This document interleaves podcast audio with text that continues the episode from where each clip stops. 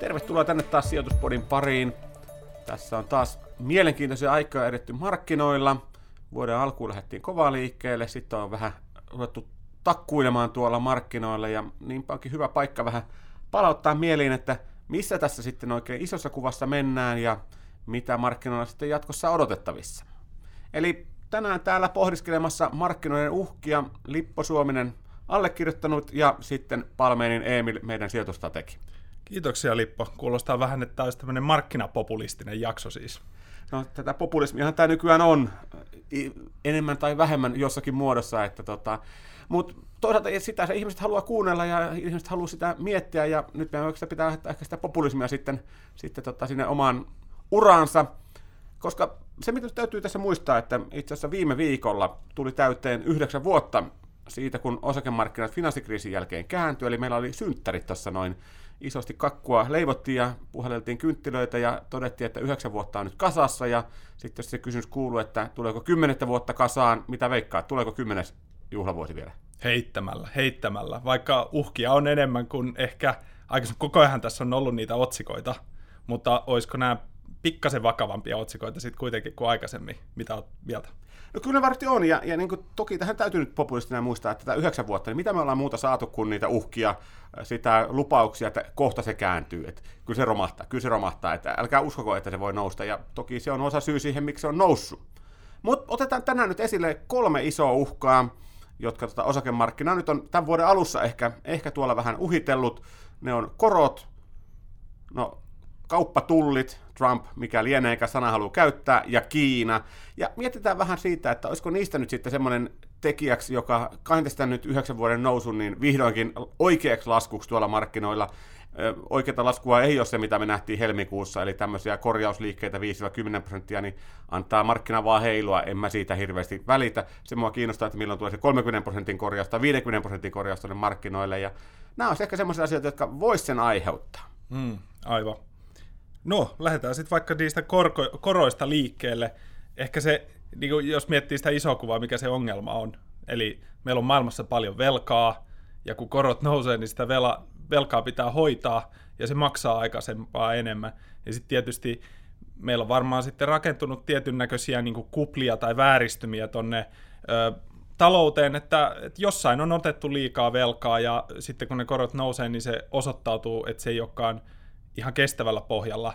Toi on kai se uhkakuva.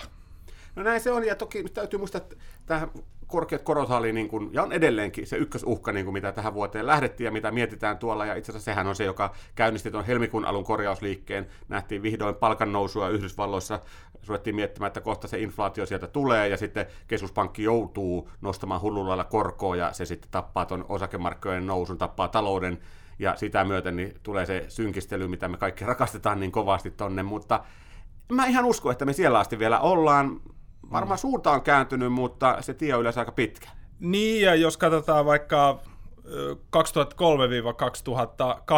niin korothan nousee samaan aikaan kuin osakkeet nousee, koska korot nousee vastauksena siihen, että taloudessa menee hyvin. Ja se tietysti niin kuin, sillä koitetaan vähän jarruttaa, ettei nyt menisi ihan, ihan semmoiseksi niin kuin, hyper, hypermeinings, että se vähän niin kuin toimii vastapainona ja jarruna sille hyvälle talouskehitykselle, mutta tavallaan se iso kuvahan on kuitenkin se, että taloudessa menee paremmin, joten korot nousee ja tätä kautta osakkeet nousee. Ja sitten meillä on siihen seuraavaan taantumaan, niin meillä on vähän korkeampi korkotaso sitten, mistä saadaan vaikka ö, valtionlainojen puolelta saa sijoittajat tuottoja, keskuspankit pääsee elvyttämään taloutta laskemalla korkoja, eli tavallaan niin kuin rakennetaan sitä puskuria sinne seuraavaan isoon kosahdukseen sitten. Niin, ja se on just näin, että loppujen lopuksi korkojen nousu ja osakkeiden nousu menee normaalioloissa käsi kädessä. Se, miksi siitä sitten pidetään niin paljon meteliä, on se, että jossain kohtaa se kääntyy. Mutta tässä on just se ongelma, että ensin ne korot saa nousta pitkän aikaa, ja yhtäkkiä me herätään jonain aamuna sieltä, ja sitten, että no nyt ne onkin korot on niin korkealla, että nyt ne onkin ongelma. No ei se ihan yhdessä yössä ehkä tule, mutta noin pohjimmiltaan, niin se kerryttää sinne, niin nyt jos mietitään meidän korkotasoja maailmalla, niin Yhdysvalloissa 10 vuotias korko on vajaa 3 prosenttia, Euroopassa ollaan vähän reilussa puolessa prosentissa, eli se korkotaso on ihan järisyttävän matala edelleenkin, Toki se tasohan ei ole ratkaiseva, vaan se, että muutos, mikä siellä on, mm. Jos ihminen on ottanut lainaa prosentin korolla, niin ottaa se varmaan 2 prosenttia, mutta ottaa vielä 3 prosentin korolla vai onko 4 prosenttia se, mikä sitten on se vaikea kohta? Niin, ja toisaalta nyt jos otetaan se ikivihreä kuva Bank of Englandilta, eli 5000 vuoden korot, ja mietitään sitä kuvaa, eli, eli tuota, sieltä 3000 ennen Kristusta, niin itse asiassa ne korot vaikuttaisi aika lailla pörräävän siinä 3 ja 5 prosentin tuntumas, mikä on ainakin mulle todella yllättävä. Tämä iso poikkeushan oli sitten se 80-luku, ja mikä tuli sitten, että oli öljykriisi, eli tämmöinen tarjontasokki, öljyn hinta nousi, sitten alettiin nostaa palkkoja ja siitä tuli tämmöinen niin kuin inflaatiokierre, mihin, mikä haluttiin sitten tappaa korkeilla koroilla. Ja tätähän nyt kaikki sitten tietysti ehkä vähän vanhemmat ikäluokat kuin minä, niin muistelee tavallaan normaalina korkotasona, että se olisi niin kuin pahimmillaan vaikka niin kuin kaksinumeroinen luku se korkotaso, mutta se ei tämmöisessä pidemmässä tarkastelussa itse asiassa se näyttäytyy siinä kummajaisena ja se pyörii oikeastaan, pyörii oikeastaan aika paljon matalammalla, ainakin niin kuin perinteisesti. Joo, ja näinhän se on, että, että niin kun me halutaan niitä kauhukuvia miettiä ja mihin se voi mennä. Nyt voi sanoa, että tällä hetkellä, jos mietitään tätä tilannetta, niin joo, korot on noussut ja niiden pitäisikin nousta. Kun mm. maailmassa menee hyvin, niiden pitäisi mennä ylöspäin. Missä kohtaa tulee sitten se kipurea vastaan, niin sitä kaikki voi arvailla ihan vapaasti, kukaan ei sitä tiedä totta kai, kun korot nousee, niin päiväpäivät ollaan lähempänä, mutta yleensä tämä on aika semmoista hidasta kiiruhtamista, vähitellen mennään ylöspäin. Jonain päivänä ne korot on niin korkealla, että sitten tulee ongelma, mutta ensin me tarvitaan se inflaatiopiikki, sitä ei vielä näy. Korot voi olla ongelma, mutta mä en itse usko, että se vielä tänä vuonna sille tasolle menee, joka tämän osakkeiden nousun hyydyttäisi. Eli tehdäänkö tämmöinen myytimurtijat päätelmä tästä ensimmäisestä asiasta, että, että korot ei ainakaan vielä osakemarkkojen nousua käännä, vaan ne ei, niiden puolesta saadaan sinne kymmenenteen synttäriin mennä. Joo, tehdään näin. Mä pikkasen semmoisen lisäyksen, että, että tietysti voi niitä pikku taskuja sieltä löytyä, että missä on tehty niin kuin halvalla velkarahalla väärin, ja tulee näitä korjausliikkeitä sitten, voi tulla vähän useammin kuin aikaisemmin, mutta se ei sitä niin kuin kokonaissuuntaa ja koko talouden kuvaa käännä. Ei vielä, ei vielä. No, nyt me saatiin sitten Donald Trumpilta seuraava askel tuolla noin, joka säikäytti taas tuossa pari viikkoa sitten. Nyt Trumphan lupas kampanjassaan, että, että häneltä tulee vaikka mitä, ja nämä yhdysvaltalaisen tuotannon suojaaminen, Great, uh, Make America Great Again, oli siellä yksi agendalla ja me sijoittajina tässä ollaan vähän Trumpin kanssa menty edestakaisin, että välillä uskotaan mitä se sanoo ja välillä ei uskota ja nyt tuntuu, että oltiin taas todettu, että no ei se nyt oikeasti mitään niin kuin kauparajoitteita tule tekemään, nyt se sitten oikeasti tekikin sinne, niin toki oikeasti vielä aika pienen asian, mutta teki kuitenkin. Hmm. Olisiko siitä nyt mahdollista sitten tappamaan tätä koko nousua? No tietysti siitä saadaan nyt niitä hienoja otsikoita, mutta jos mä otan ihan heti kärkeen, mä katsoin 80-luvun alkupuolelta lähtien kaikki Jenkkien tekemät niin kuin kauppa, toimenpiteet, millä he rajoittaa sitten niin kuin kauppaa, vaikka nostetut tariffit tai jotain, niin, niin kaikki presidentit on sitä tehnyt, Obamat, Clintonit on tehneet sitä, reaktiot on ollut aika maltillisia, niin kuin tosiasiassa, jos katsoo vaikka kymmenen päivän muutosta, niin ei ole mitään, mitään semmoisia suuria kosahduksia siellä ollut, ja, ja tota, niin, en mä, esimerkiksi Wilbur Ross, joka on sitten Yhdysvaltain kauppaministeri, hän ilmoitti näistä itse asiassa näistä tulleista, hän suosittelee niitä 19. helmikuuta, ja markkinat vaan meni ylöspäin, eli ketään ei kiinnostanut. Sitten tietysti vähän tuli kiinnostusta, kun ne oikeasti laitettiin voimaan, mutta tavallaan, että tästä oli, tästä oli aika hyvät ensivaroitukset, että jos, jos nämä olisi historiassa semmoisia äh, niin kuin, todella merkitseviä käännekohtia, niin kyllä siihen oltaisiin reagoitu jo siihen ensivaroitukseen mun mielestä niin kuin voimakkaammin. No kyllä tietysti tässä varmasti se osa, osan ongelmasta tuo Trumpin persona ja hänen arvaamattomuutensa, eli kun Trump tulee ja sanoo jotakin, niin kukaan ei oikein tiedä, että mitä se tarkoittaa, ja niin kun hän aika lailla revittelee sillä populisti tyylillä tätä juttua sitten, ja sitten kaikki jää miettimään, että, että onko hän tosissaan, ajetaanko nämä nyt oikeasti vetää tonne, onko tämä vain ensilaukaus. Sehän tässä on se iso kysymys. Mm. Terästulit on ihan yksi lysti, että mm, jos niitä aivan. laitetaankin, se on niin pieni juttu, niin Yhdysvaltain talouden tuonnin kuin minkä tahansa kannalta, mutta se, että jos se on niin kuin lähtölaukaus siihen, että kaikki rupeaa nokittelemaan hullulailla, mutta ehkä meidän pitää tässä nyt luottaa siihen järkeen, eli se voittaa viime kädessä jopa Yhdysvalloissa muita maita ehkä vielä enemmänkin tässä näin. Mm. Ja mun mielestä taas toisaalta niin ei pidä olla lapsellinen niiden tullien suhteen, että kyllä niitä kaikki suojaa jollain tavalla niitä omia teollisuuden alojaan, ja esimerkiksi Kiina ei ole mikään puhdas peluri tässä. Kiinalaisia teknologiayrityksiä suojellaan, siellä ei saa jenkkiyhtiöt toimia. Kiinalaiset lähettää terästä vaikkapa Korean ja Vietnamin kautta Yhdysvaltoihin, tavallaan että sitä vähän jatkojalostetaan siellä. Eli tämä, ja, ja voidaan sanoa, että Kiina ei ehkä toimi kaikissa näissä markkinatalouden ehdoilla, eli siellä voidaan vaikka miettiä, että tarvitaan, että siellä pitää olla nyt miljoonia ihmisiä että mietitään niitä työpaikkoja enemmänkin kuin sitä, että tekeekö nämä yritykset voittoa vai ei. Ja siinä mielessä sitten joku Yhdysvallat, joka toimii ehkä enemmän markkinatalouden ehdoilla, niin siellä se teollisuus ei pärjää. Ja mun mielestä ei pidä olla myöskään lapsellinen sen suhteen, että, että tämä olisi jotain ihan täydellistä vapaakauppaa tälläkään hetkellä, vaan tuolla on niitä näkymättömiä kaupan esteitä. Ja sitten se voi välillä Tanner vähän ryskyä, kun nämä isot pelaajat pienille, kuten Suomi, niin olisi tietysti aivan mahtavaa, jos ei olisi mitään kaupan esteitä, mutta, mutta välillä nämä isot suojaa niitä omia etujaan, ja se on, se on vain elämän tosiasia. Näinhän se on, ja niin kuin, kyllähän tuolla on noita epäreiluja tulleja maailma täynnä, ja sanottuna eihän Trump täysin väärässä ole, niin kuin esimerkiksi Yhdysvalloista, kun tuodaan autoja Eurooppaan, niin joutuu maksaa 10 prosentin tullit, ja kun Euroopasta viedään Yhdysvaltoihin, maksaa 2,5 prosentin tullit, että niin kuin, mutta tässä näkyy tämä hupaisena, että, että miten me ollaan totuttu siihen, että jos joku asia on, niin se on hyvä, ja siis siihen mennään jotain muutosta tekemään, niin siitä tuleekin yhtäkkiä ihan hirveä poru, ja siinä mielessä mä kyllä ihan sukassa samaa mieltä, että, että varmasti tämä poruahan meille nyt tulee tästä eteenpäin olemaan, ja niin kuin hmm. tätä nationalismia on levinnyt, ja sitä myöten näitä kaupparajoitteita varmasti tullaan lisäämään jatkossa. Mutta tota, kääntääkö se koko maailmaa, niin mä en usko. Se pitäisi aika isoja askeleita ottaa, ja ehkä tässä nyt vähän sama kuin siihen korkojen osalta, että ei sitä tällä vauhdilla ja näillä näkymin niin kuin vähän aikaan saada, vaikka se pahimmat skenaariot toteutus, niin silti me ollaan pitkällä tulevaisuudessa ennen kuin se rupeaa maailmantaloutta hyödyttää.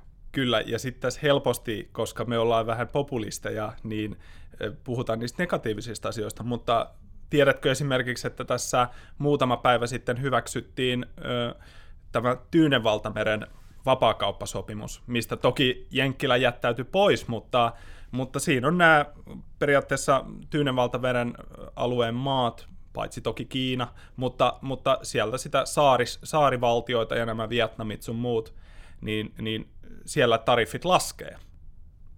Näin se on. Ei tämä mitään yksilitteistä ole. Ja, ja niin kuin jälleen sanottava, että asiat, maailma muuttuu ja meidän pitää sopeutua siihen markkinoilla aina välillä säikähdetään, mutta ei tehdä siitäkään isompaa numeroa. Eli vedetään nyt rasti yli myöskin tuonne ton tullien osalta, että ei silläkään maailmaa hyödytetty. Mutta otetaan vielä sitten se meidän kolmas voisi sanoa, että pysyväisehdokas siihen, että kohta täytyy mennä päin kukkasta, koska Kiina on, siellä on vain niin paljon asioita väärin.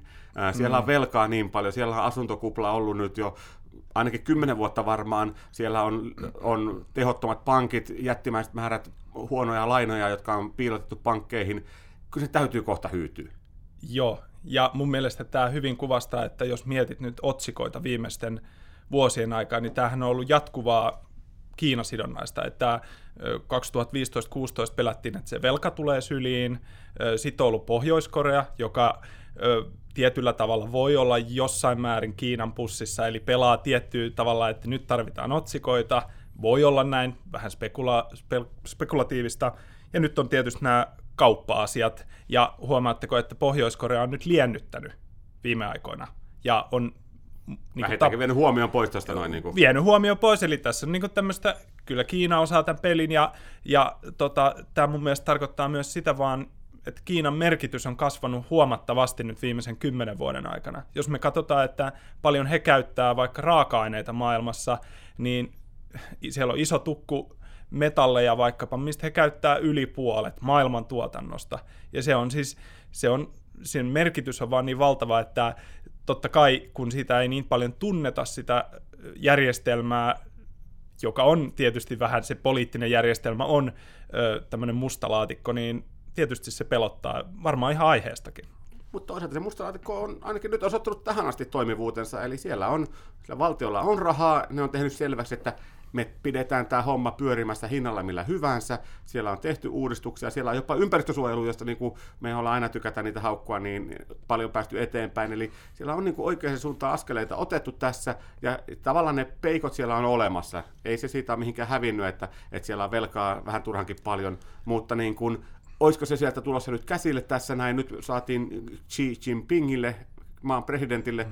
ikuinen valtaoikeus tässä näin just päätettyä, ja kyllä hän haluaa sen vakauden pitää, ja tähän asti se on onnistunut hyvin, niin miksi se onnistuisi jatkossakin? Joo, ja mä uskon, että siellä ollaan valmiita menee todella pitkälle, että se valtaeliitti pysyy siellä, ö, ö, tavallaan niin kuin pysyy siinä vallan kahvassa, eli, eli tota, kyllä me sitten varmaan nähdään, että kun siellä ihmisiä vaikka listitään isommassa määrin, niin se on tämmöinen, niin kuin, sehän on jatkuvaa tietysti kädenvääntöä, että he pitää sen vallan, mutta, mutta kyllä sieltä varmaan niin kuin, että he ei vaan niin kuin lopeta vaikka elvyttämistä ja, ja tavallaan, niin kuin, että okei, peli on ohi, vaan he elvyttää loppuun asti, he tekee ihan mitä vaan, ja, ja se tota, työkalupakki on tämmöiselle diktatuurille niin aika rajaton loppupeleissä. Et ei sieltä keinot lopu ihan heti. Näin se on, näin se on. Että voidaan tässäkin asiassa pohdiskella, että onko meillä ongelma vuonna 2021 vai 2023, mutta tuskin vielä se jättimäinen ongelma vuonna 2018. Joo, ja kyllä se kiinalainen ajattelu, hehän ajattelee niin kuin 50 vuoden päähän. Heillä on jo ohjelmat, että miltä se maa näyttää vuonna 2050. Eli, eli se, se ei ole semmoista kvartaaliajattelua ehkä niin paljon, ja tähän me nyt sitten varmaan joudutaan totuttelemaan, että he ei tee asioita meidän tavalla, vaan heillä on tietty tapa, miten he tekevät asioita, ja heidän sanavalta maailmassa nousee, ja se sitten tietysti voi aiheuttaa sen, että USA ja Kiina on tietyissä asioissa niin kuin vastakkain, ja se voi näkyä just tämän kaupan puolella, voi näkyä geopolitiikassa, varmasti saadaan otsikoit, mutta ehkä se iso kuva on kuitenkin, että he on menossa oikeaan suuntaan niin kuin tavallaan siinä mielessä, että sitä taloutta kasvatetaan voimakkaasti ja siellä ei pelkästään niin kuin se eliitti keskity kahmimaan itselleen niin kuin rahaa, vaan, vaan se oikeasti pitääkseen vallan, niin se talous pitää pitää hyvässä kunnossa. Ja siinähän sitten samalla ne paikalliset osakkeet voi hyötyä tietyin, niin kuin, tietyin myönnytyksin, niin varmasti niin kuin sijoittajatkin voi hyötyä siitä. Kyllä, ja koko maailma hyötyy siitä. Sehän tässä on ollut, täytyy muistaa, että Kiinahan on maailman kasvu, talouden kasvu tässä vetänyt jo aika pitkä aikaa merkittävästi. Joo, joo, ja sitten nämä, siellä, sanotaan nyt nämä vaikka sitten nämä tietyt paikalliset yritykset, niin nehän ei niin, niin ulkomailla tee kauppaa, ja se heidän pörssinsä vaikka, niin se on sen niin kotimaan, kotimaan kauppa, eli hyötyy siitä, että se keskiluokka siellä vaurastuu, he tekevät jatkuvasti enemmän liikevaihtoa, ja, ja tavallaan paikalliset yritykset hyötyy. Näin se on, mutta ehkä me voidaan tässä nyt todeta, pitäisi nyt pitää tämmöinen myytinmurtaja henki tässä päällä, eli nyt meillä oli kolme pointtia, mikä voisi voisi olla sellainen ongelma, joka hyödyttää osakemarkkinoiden yhdeksän vuoden nousun, että ei sitä kymmenettä syntymäpäivää enää nähtäisi me kokeiltiin korkoja, me kokeiltiin kauppatullia, me kokeiltiin Kiinaa, tuli tämmöinen KKK näköjään tästä näin, mutta tota, yksi toisen jälkeen me todettiin, että kyllä, siellä on ihan järkevää, että niistä puhutaan, mutta kaikki on edelleenkin riittävän hyvässä kunnossa, ja kun samaan aikaan maailmantalous on vahvassa kunnossa, yritykset tekee hurja hyvää tulosta, ja se korkojen nousukin esimerkiksi on aika maltillista, niin kyllä se vaan näyttää siltä, että kohti kymmenettä syntymäpäivää tässä vielä saadaan mennä. Joo, eli otsikoiden ohella pitää lukea myös meidän markkinakatsauksia, eikö niin, että saa tasapainoisen kuvan? No näin se on, ei pelkästään sitä populismia, mitä mekin harrastetaan täällä näin. Mm. Mutta ei muuta kuin jäädään odottelemaan kymmenettä syntymäpäivää ja tehdään hyviä sijoituksia tässä kevään korvallakin ja oikein hyvää kevättä kaikille. Tehdään näin, kiitos.